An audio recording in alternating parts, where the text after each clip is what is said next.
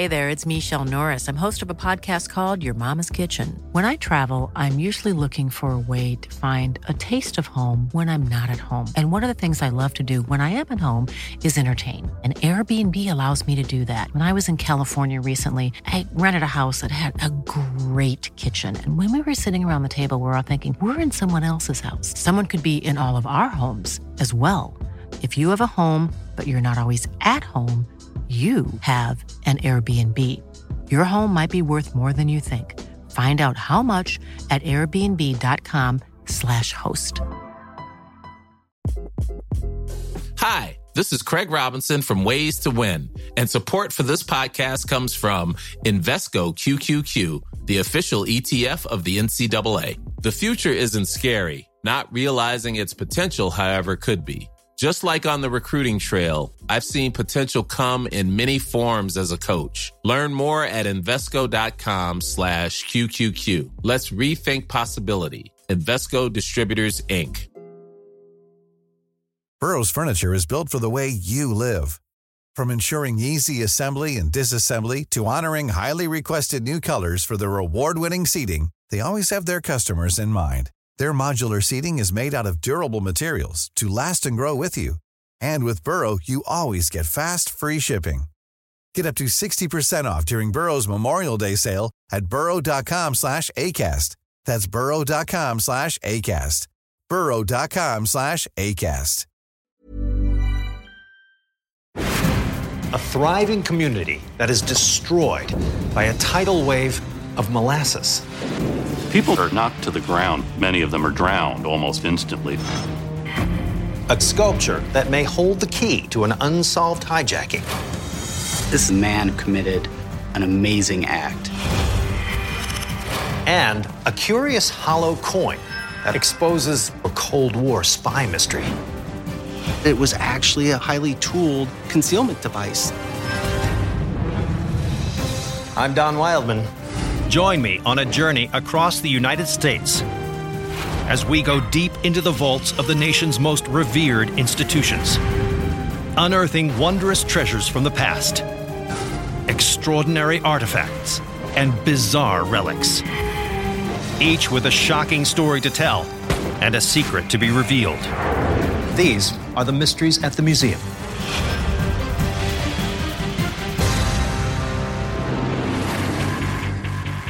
In the heart of Boston, Massachusetts, is a museum that celebrates the proud history of Beantown's bravest the Boston Fire Museum.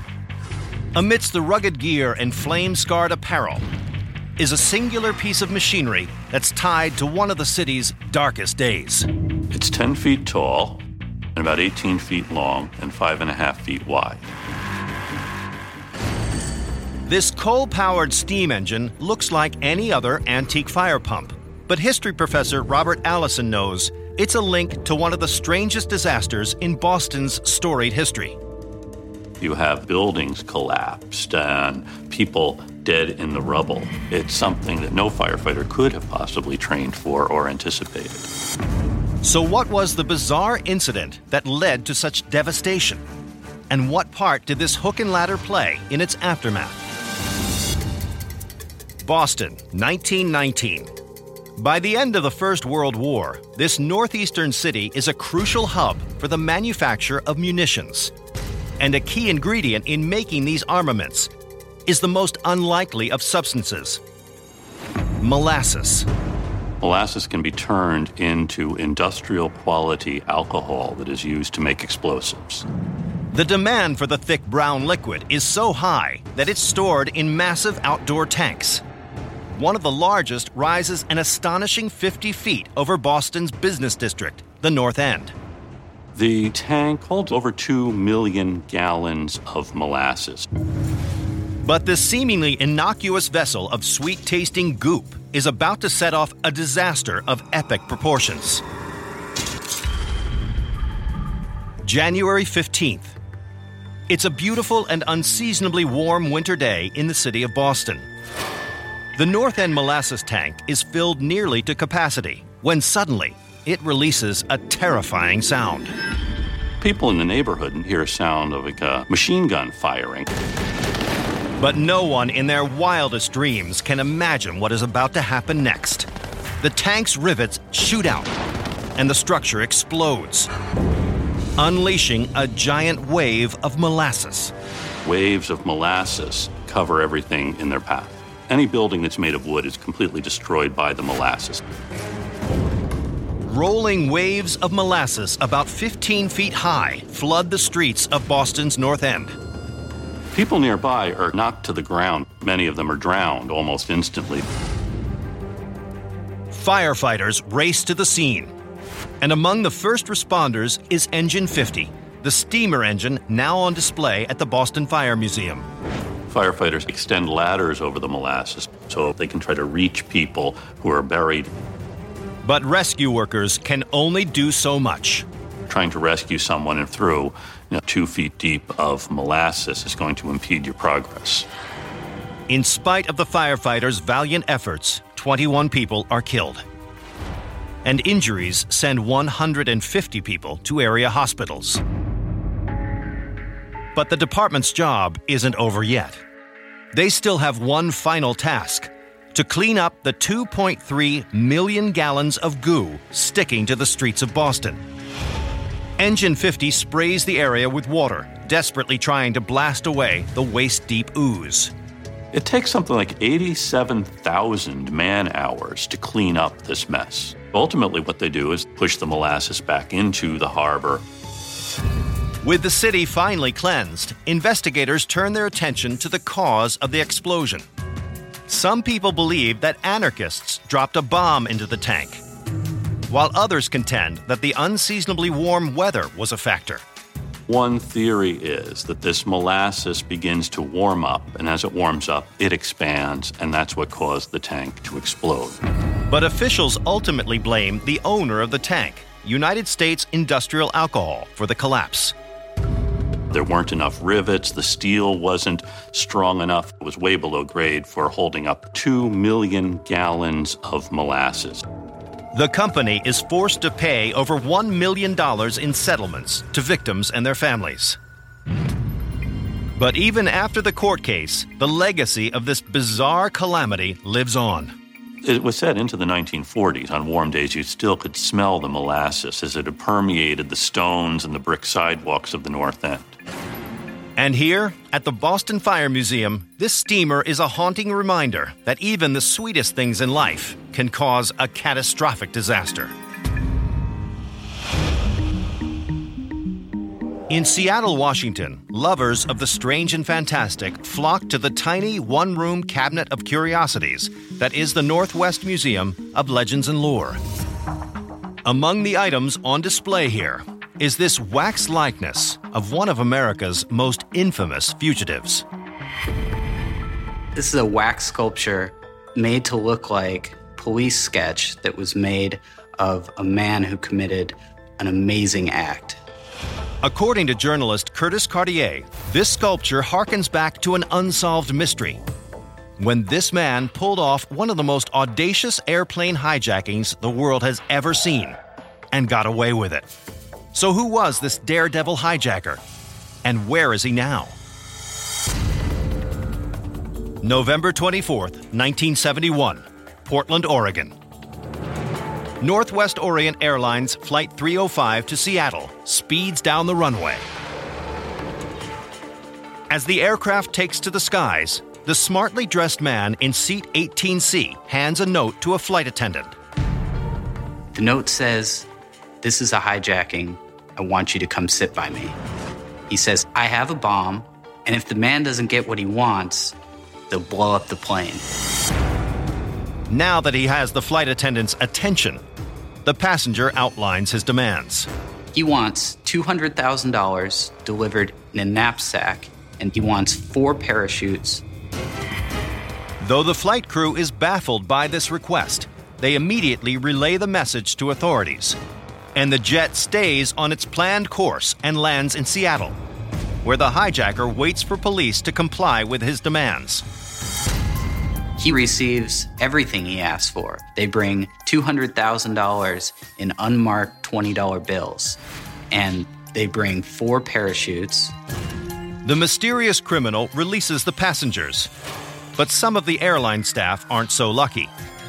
Keeping the pilots and one flight attendant as hostages, the hijacker commands the crew to fly him to Mexico.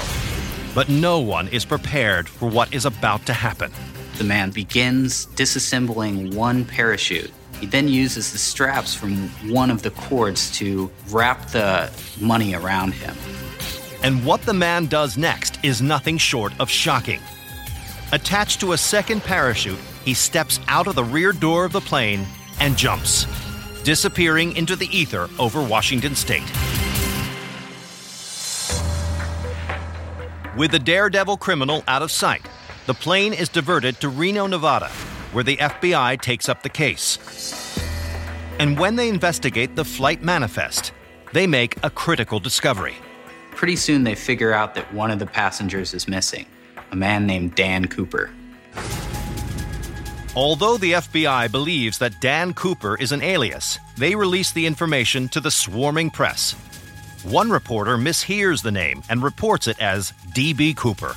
That runs on wires around the world and ends up sticking. The elusive DB Cooper becomes an international media sensation. But as he continues to grab headlines, his whereabouts remain a mystery. The FBI takes up a massive manhunt, but it's all for naught. Aside from the infamous name, one of the few leads frustrated authorities have is a crude description of the hijacker.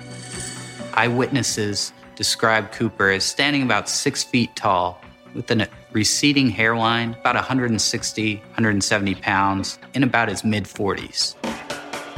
The FBI sketches composited from eyewitness accounts provide the model for the wax head later created by the curators of the Northwest Museum of Legends and Lore. But the question remains what happened to this daredevil fugitive?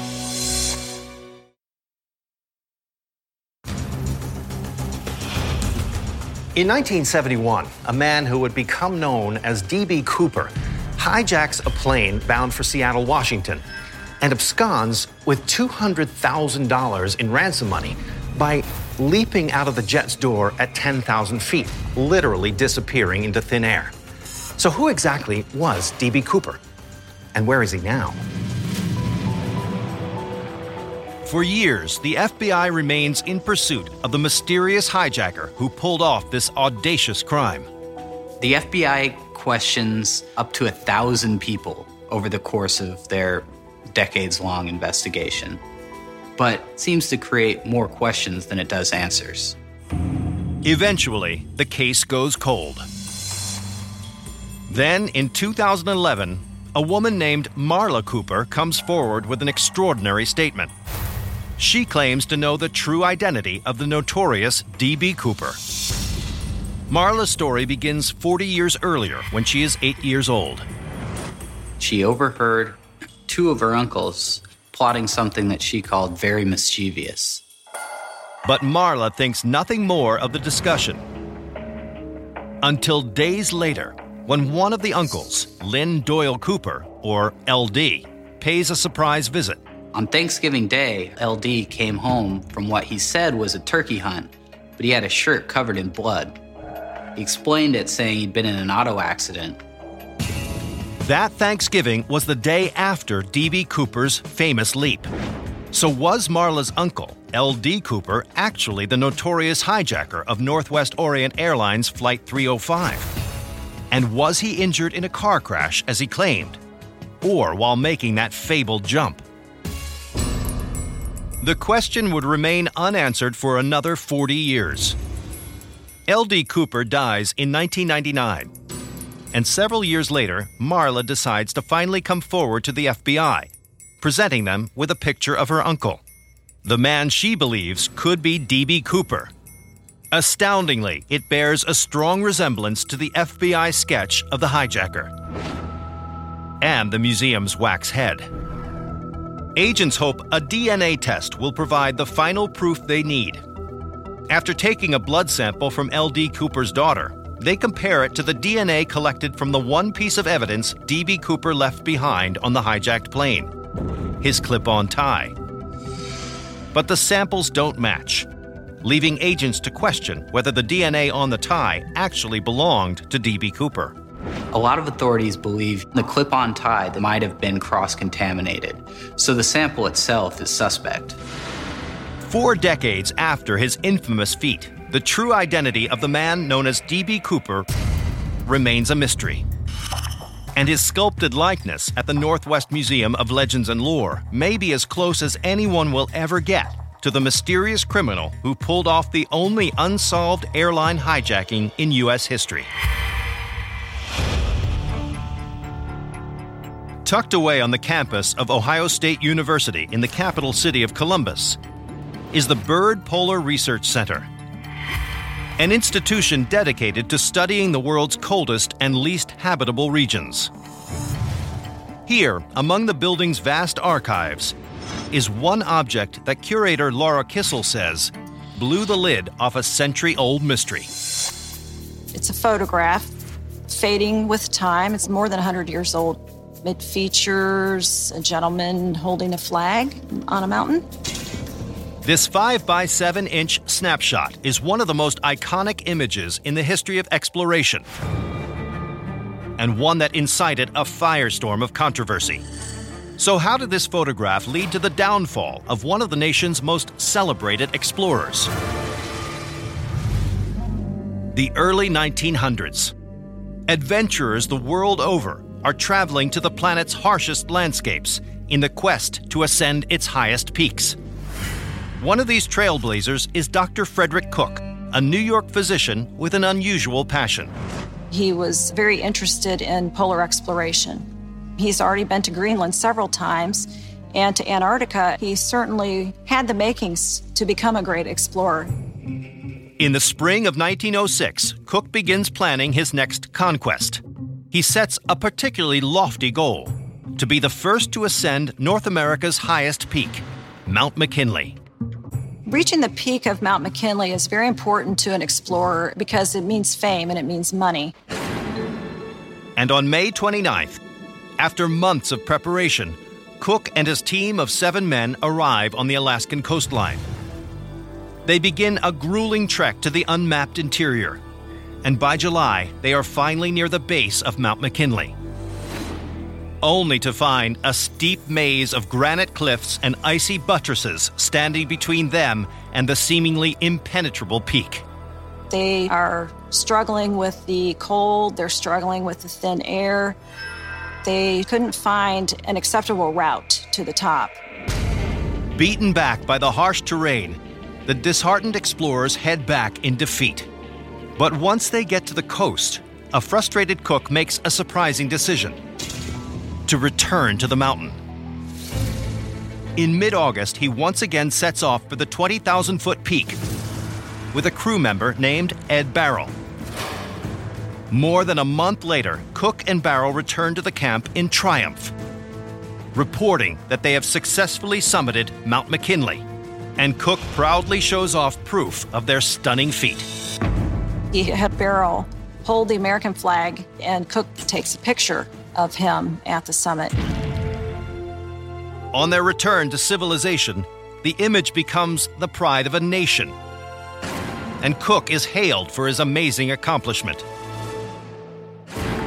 But one man is unconvinced by Cook's heroic claims fellow explorer and rival Robert Peary. Believing that Cook lacked the expertise to make such a climb, Peary asserts that Cook's story is a fraud. Peary didn't think it took Cook long enough to actually have summited Mount McKinley. In October of 1909, Peary seems to get the proof he needs to expose his rival. Cook's climbing partner, Ed Barrill, makes an affidavit that says that Cook never did achieve the summit of Mount McKinley. And that Cook's famous Mount McKinley summit photograph was actually taken on a different peak. Cook, of course, denies that this is true and indicates that Peary had paid Barrill for his affidavit. So, did Frederick Cook really reach the top of Mount McKinley, as this photo seems to prove? Or was it all just a monumental hoax?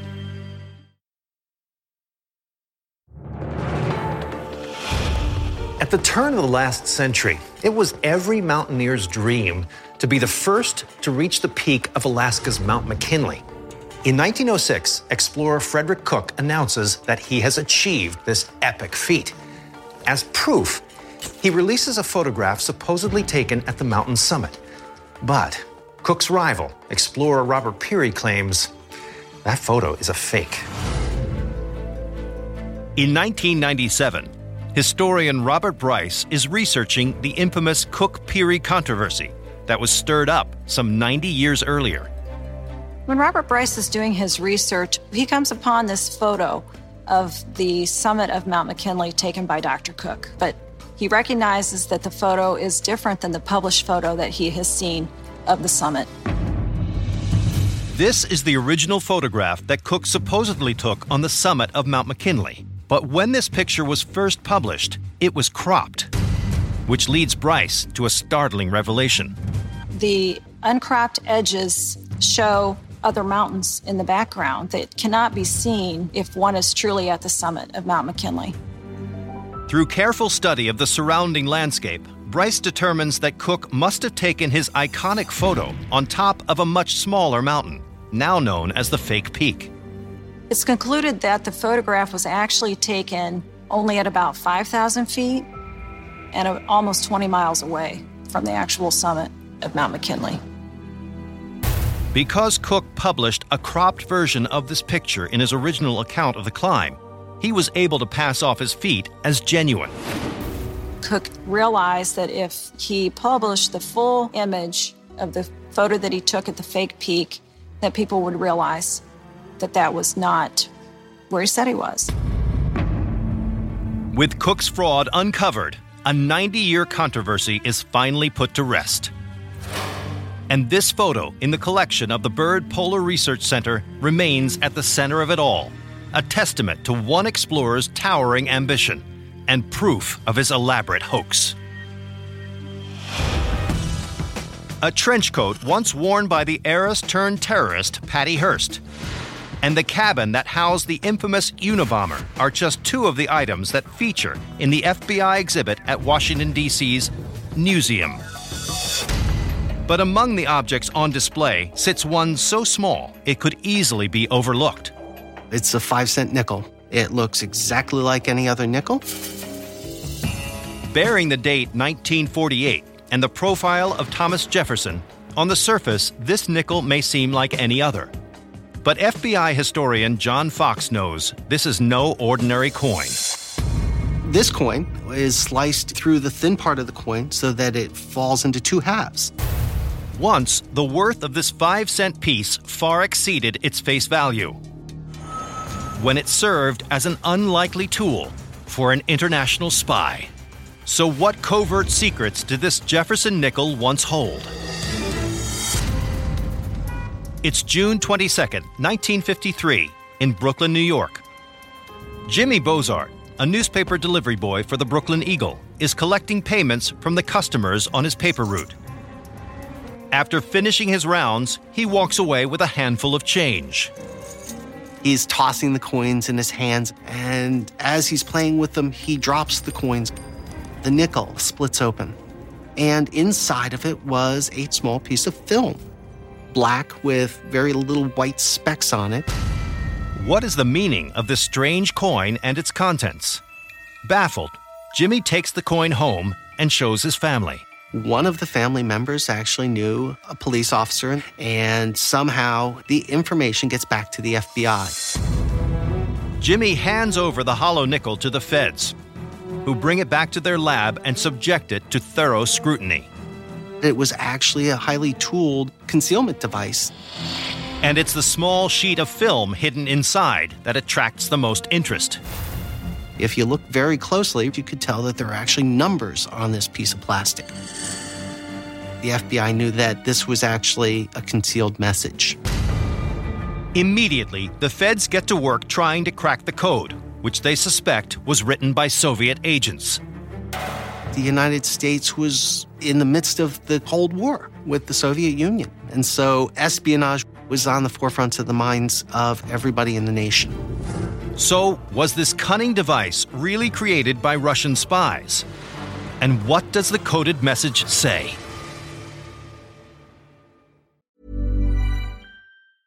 Life is full of awesome what ifs, and some not so much, like unexpected medical costs. That's why United Healthcare provides Health Protector Guard fixed indemnity insurance plans to supplement your primary plan and help manage out of pocket costs. Learn more at uh1.com. Hey, it's Danny Pellegrino from Everything Iconic. Ready to upgrade your style game without blowing your budget? Check out Quince. They've got all the good stuff shirts and polos, activewear, and fine leather goods, all at 50 to 80% less than other high end brands. And the best part? They're all about safe, ethical, and responsible manufacturing. Get that luxury vibe without the luxury price tag. Hit up quince.com slash upgrade for free shipping and 365 day returns on your next order. That's quince.com slash upgrade. I'm Sandra, and I'm just the professional your small business was looking for. But you didn't hire me because you didn't use LinkedIn jobs. LinkedIn has professionals you can't find anywhere else, including those who aren't actively looking for a new job, but might be open to the perfect role, like me. In a given month, over 70% of LinkedIn users don't visit other leading job sites. So if you're not looking on LinkedIn, you'll miss out on great candidates like Sandra. Start hiring professionals like a professional. Post your free job on linkedin.com/people today.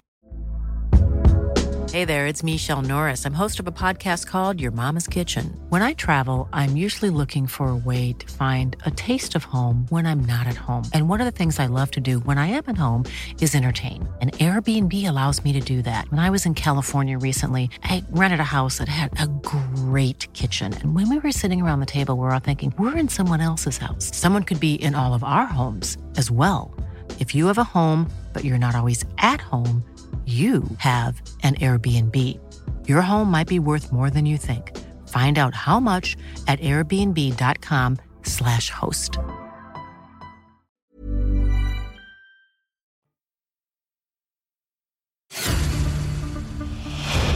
For spies of the Cold War, some of their most dangerous weapons weren't guns or missiles, but secret codes.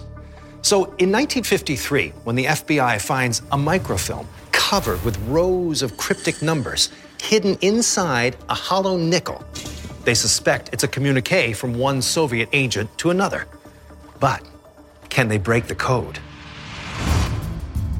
The cryptanalysts tried to look at it and to crack that message, but they couldn't read it. Then, four years after the discovery of the hollow nickel, federal agents get an unlikely break in the case. May of 1957, a Russian national walks into the American embassy in Paris and says that he's been operating as a spy in America. His name is Reino Hayhanen, and he wants to defect. In exchange for sanctuary, he offers information to American officials. Within days, Hayhanen is sent to FBI headquarters in D.C., where he is subjected to a full interrogation. He told us he came over to the United States in 1952 or so and began working with another Soviet agent.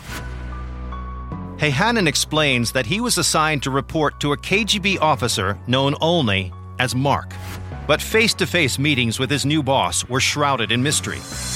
To exchange intelligence, the agents used trick containers, such as cufflinks, hollowed out bolts, and coins, custom made to hide top secret messages. Reino Hayhanen showed us a couple of finished coins that he had that were hollowed out. Immediately, the FBI makes the link to the Jefferson nickel they've held onto for the last four years. It seems this very coin could be another one of the Soviet spies' trick containers. But what does the coded dispatch say? With the information that Hayhanen was able to give us, we were actually able to break the message. And agents are surprised to find out who this hollow nickel's intended recipient is. It turns out it was to Hayhanen, you know, kind of welcoming him to the United States and to uh, give him some additional information about how he's supposed to operate. But the communique meant for Hayhanen was lost.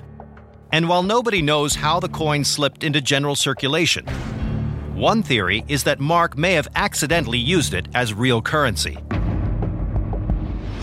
With the mystery of this hollow nickel finally put to rest, agents have just one more task to complete identify and arrest Mark.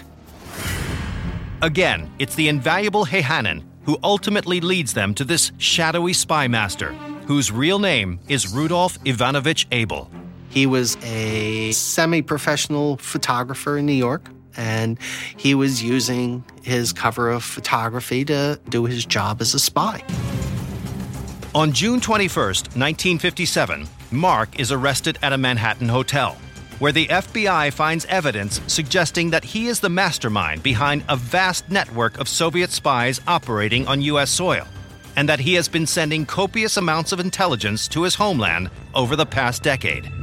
He had photographic equipment to produce the microphotographs used to pass along intelligence. Later that year, a defiant Rudolph Abel is tried and found guilty of espionage and sentenced to 45 years in prison, leaving the Soviet Union spy network in the U.S. in ruins. The whole case of, of Rudolph Abel, the Soviet agent, begins with a paperboy finding a, an odd coin as he's going about his daily routine. And this hollow nickel remains on display at the Newseum in Washington, D.C., a relic of one of the most confounding spy mysteries of the Cold War. Historic Auto Attractions in Roscoe, Illinois lives up to its name. With over 70 special cars connected to stars of racing, Hollywood, and the world stage. But beyond the rows and rows of spectacular vehicles, there's one artifact you wouldn't expect to find here. It's an everyday accessory, a pair of sunglasses with black plastic frames. But to author Gary Moore, they'll forever be a symbol of a momentous time in music history.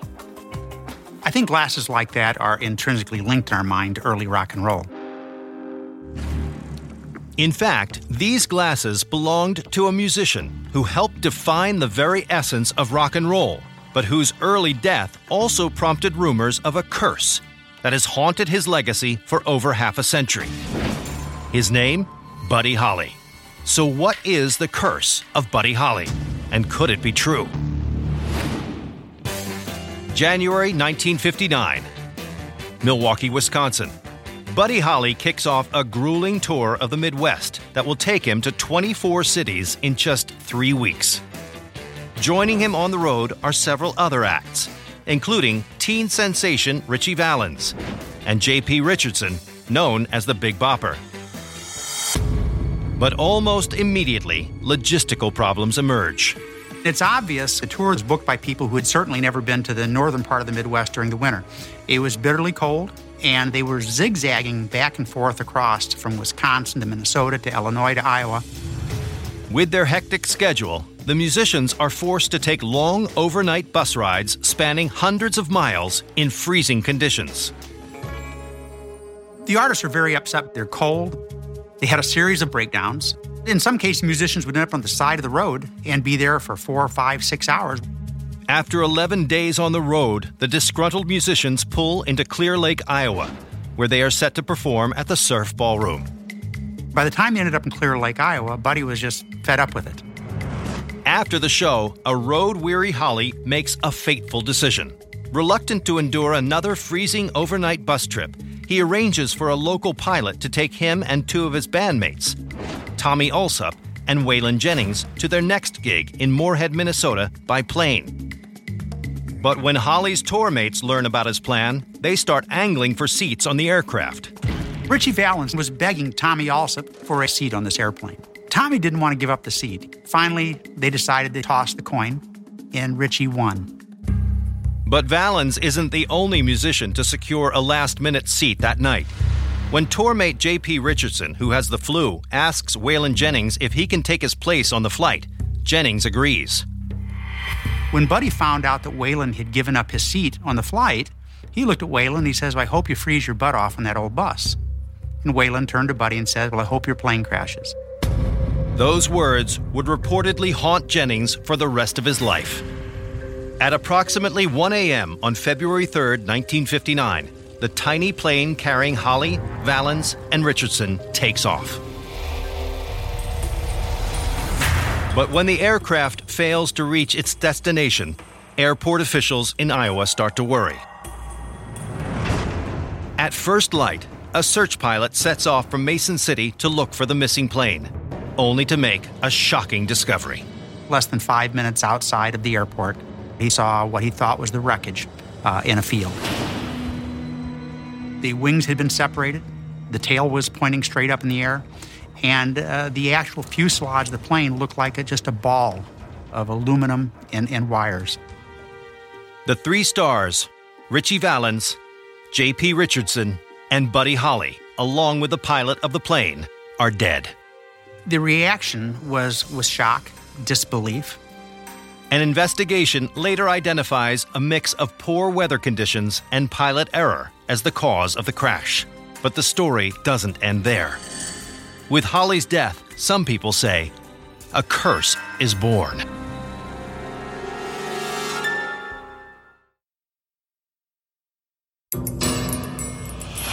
The world of rock and roll is shaken to its core when Buddy Holly's plane crashes in a snowy field in Iowa in the winter of 1959, killing everyone on board. But is this just a tragic accident? Or is it the beginning of the so called curse of Buddy Holly? In the wake of the tragedy, singer Eddie Cochran records a tribute to Holly. Just months later, in 1960, he's killed in a car crash. He's only 21 years old when he dies. And that helped kind of perpetuate this, uh, this rumor of a curse. And it's a rumor that won't disappear. Singer David Box is hired by Holly's former band, the Crickets. And in 1964, he too is killed when a small plane he's flying in comes crashing down. Even the Surf Ballroom in Clear Lake, Iowa, the venue of the last gig Holly ever played, seems bedeviled by misfortune. In 1990, the musician Del Shannon plays in a Buddy Holly tribute concert at the venue, with Holly's old band, the Crickets, as backing. Five days later, he commits suicide, leading some to speculate that he is the latest victim of the Buddy Holly curse. I think that curses and uh, conspiracy theories rise because we're looking for a, a reason that our, our heroes die. Whether a string of mere coincidences or possible clues to a mysterious curse, one thing is certain about the legacy of Buddy Holly. Even though his life was cut short, his legend lives on and is preserved here at historic auto attractions, where this pair of sunglasses sits as a memorial to a man and his music. Pipes, pots, and tools. Old relics that once belonged to the hard-working laborers who built part of America's railroads. These are some of the items on display at the Duffy's Cut Museum located on the campus of Immaculata University in southeastern Pennsylvania. Yet one set of macabre items speaks not of daily life, but of sudden death. These are shattered pieces of human bones. And as history professor Bill Watson learned firsthand, they're evidence of an unspeakable crime. When we found this skull, we had no idea who it belonged to. It was obviously fragmentary, it was very old. In fact, this skull is part of a group of seven sets of skeletal remains that were found buried in an unmarked grave. They tell a sinister tale of lives cut brutally short and a shocking cover up. Whose remains are these? And how can they shed light on a mysterious disappearance that took place nearly two centuries ago?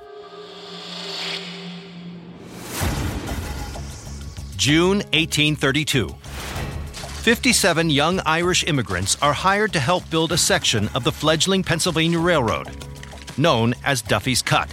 Among them is 18 year old John Ruddy from Donegal. He's younger than a lot of the others. He was coming over here to look for the American dream. Ruddy and his fellow laborers are strong, healthy, and ideally suited to the job. These were a group of laborers who were ready, willing, and able to do this backbreaking work. But just a few short months after their arrival in America, Ruddy and the other men vanish, never to be heard from again. The only clue to their disappearance is a local newspaper article from November 1832. Which reports the deaths of nine immigrant workers from cholera at Duffy's Cut. But what happened to the 48 other Irish laborers? Did they too die of cholera? Or did they meet an even worse fate? It's a mystery that would lie buried for 170 years. Literally, history just passed this story by. September 2002. History professor Bill Watson inherits a stash of documents from his late grandfather, who served as assistant to the president of the Pennsylvania Railroad Company. Among the papers is a file that immediately attracts Watson's attention. The file says on the second page, don't let this get out of the office. It was the Pennsylvania Railroad's official story of what happened back in 1832. Intrigued, he reads on and soon makes a startling discovery. The newspaper report said nine men died at the spot, and whereas this file states very specifically there was 57 men had died of cholera. But if disease claimed the lives of all 57 of the Irish workers from Duffy's Cut, as the company's files state, how could this simple fact have been misreported as only nine deaths in the newspaper? As the reporting of the cholera epidemic in 1832 was very matter of fact, but in this case it was obfuscation and hiding of information. Being Irish American himself, Watson can't help but wonder why the two figures are so wildly different. Could the railroad have covered up the actual number of workers who died? And if so, why?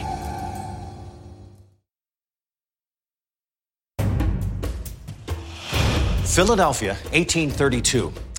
A local newspaper reports that nine Irish railroad workers out of a crew of 57 perished during a cholera outbreak. Then, over 150 years later, in 2002, a confidential file from the Pennsylvania Railroad Company falls into the hands of history professor Bill Watson. The document states that all 57 workers died in the outbreak.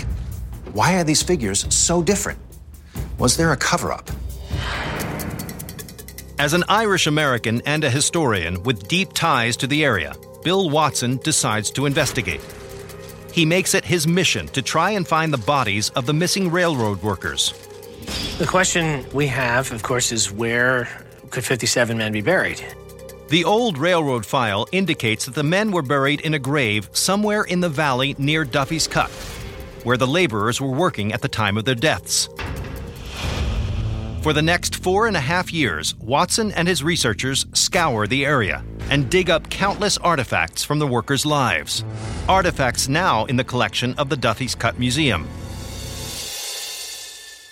Then, in December 2008, using a ground penetrating radar, he finally finds what he's been looking for.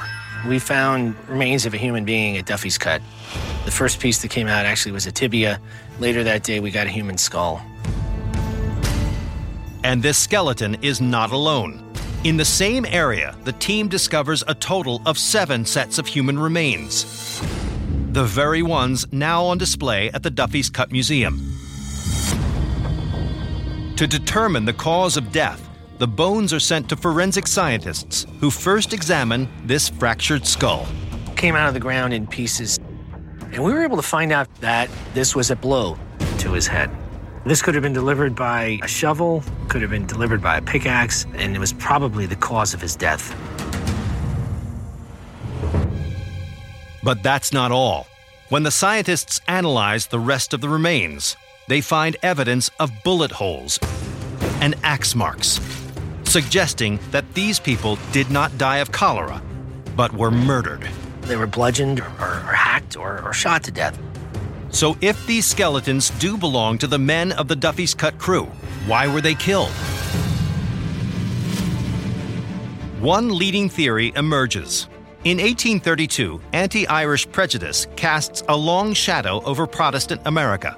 And if a group of immigrants was thought to be responsible for spreading cholera, it could have easily incited a mob to violence. There are instances of vigilante groups murdering suspected cholera victims who are immigrants. And it would have been a very easy uh, task for a couple men with shotguns to ring that valley and make sure that no one got out of there. If this is in fact what happened, not only does the Pennsylvania Railroad fail to report the brutal bloodbath, They also appear to have actively staged a cover up. The reason why the railroad would have had an interest in covering this up is they can't recruit new Irish crews if an Irish work group in Ireland knew they were going to get murdered over here. Of the seven sets of remains that were recovered, only one has been positively identified. This skull had the distinctive characteristic of a missing right top front molar, which is a one in a million dental anomaly.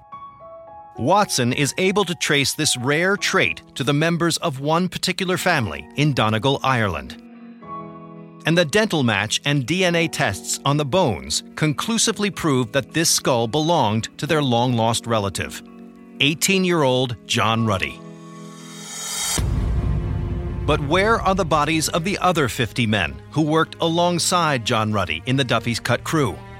Although Watson's radar has detected additional human remains under the present day rail line, these bones can't be excavated for fear of destabilizing the tracks. And so they're going to remain there forever, unfortunately. The tragic deaths of these Irish workers may never be fully understood, but in the Duffy's Cut Museum at Immaculata University, their bones are a poignant reminder of the immigrant laborers who helped build a new nation. From secret codes to a sinister curse, faked photos to a flood of molasses. I'm Don Wildman, and these are the mysteries at the museum.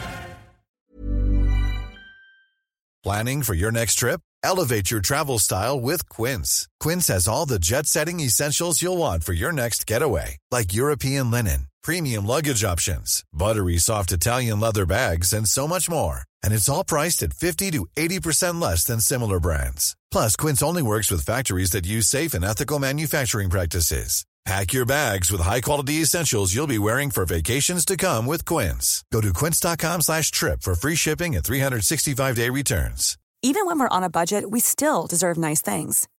Quince is a place to scoop up stunning high-end goods for 50 to 80% less than similar brands. They have buttery soft cashmere sweaters starting at $50, luxurious Italian leather bags, and so much more. Plus, Quince only works with factories that use safe, ethical, and responsible manufacturing. Get the high-end goods you'll love without the high price tag with Quince. Go to quince.com slash style for free shipping and 365-day returns.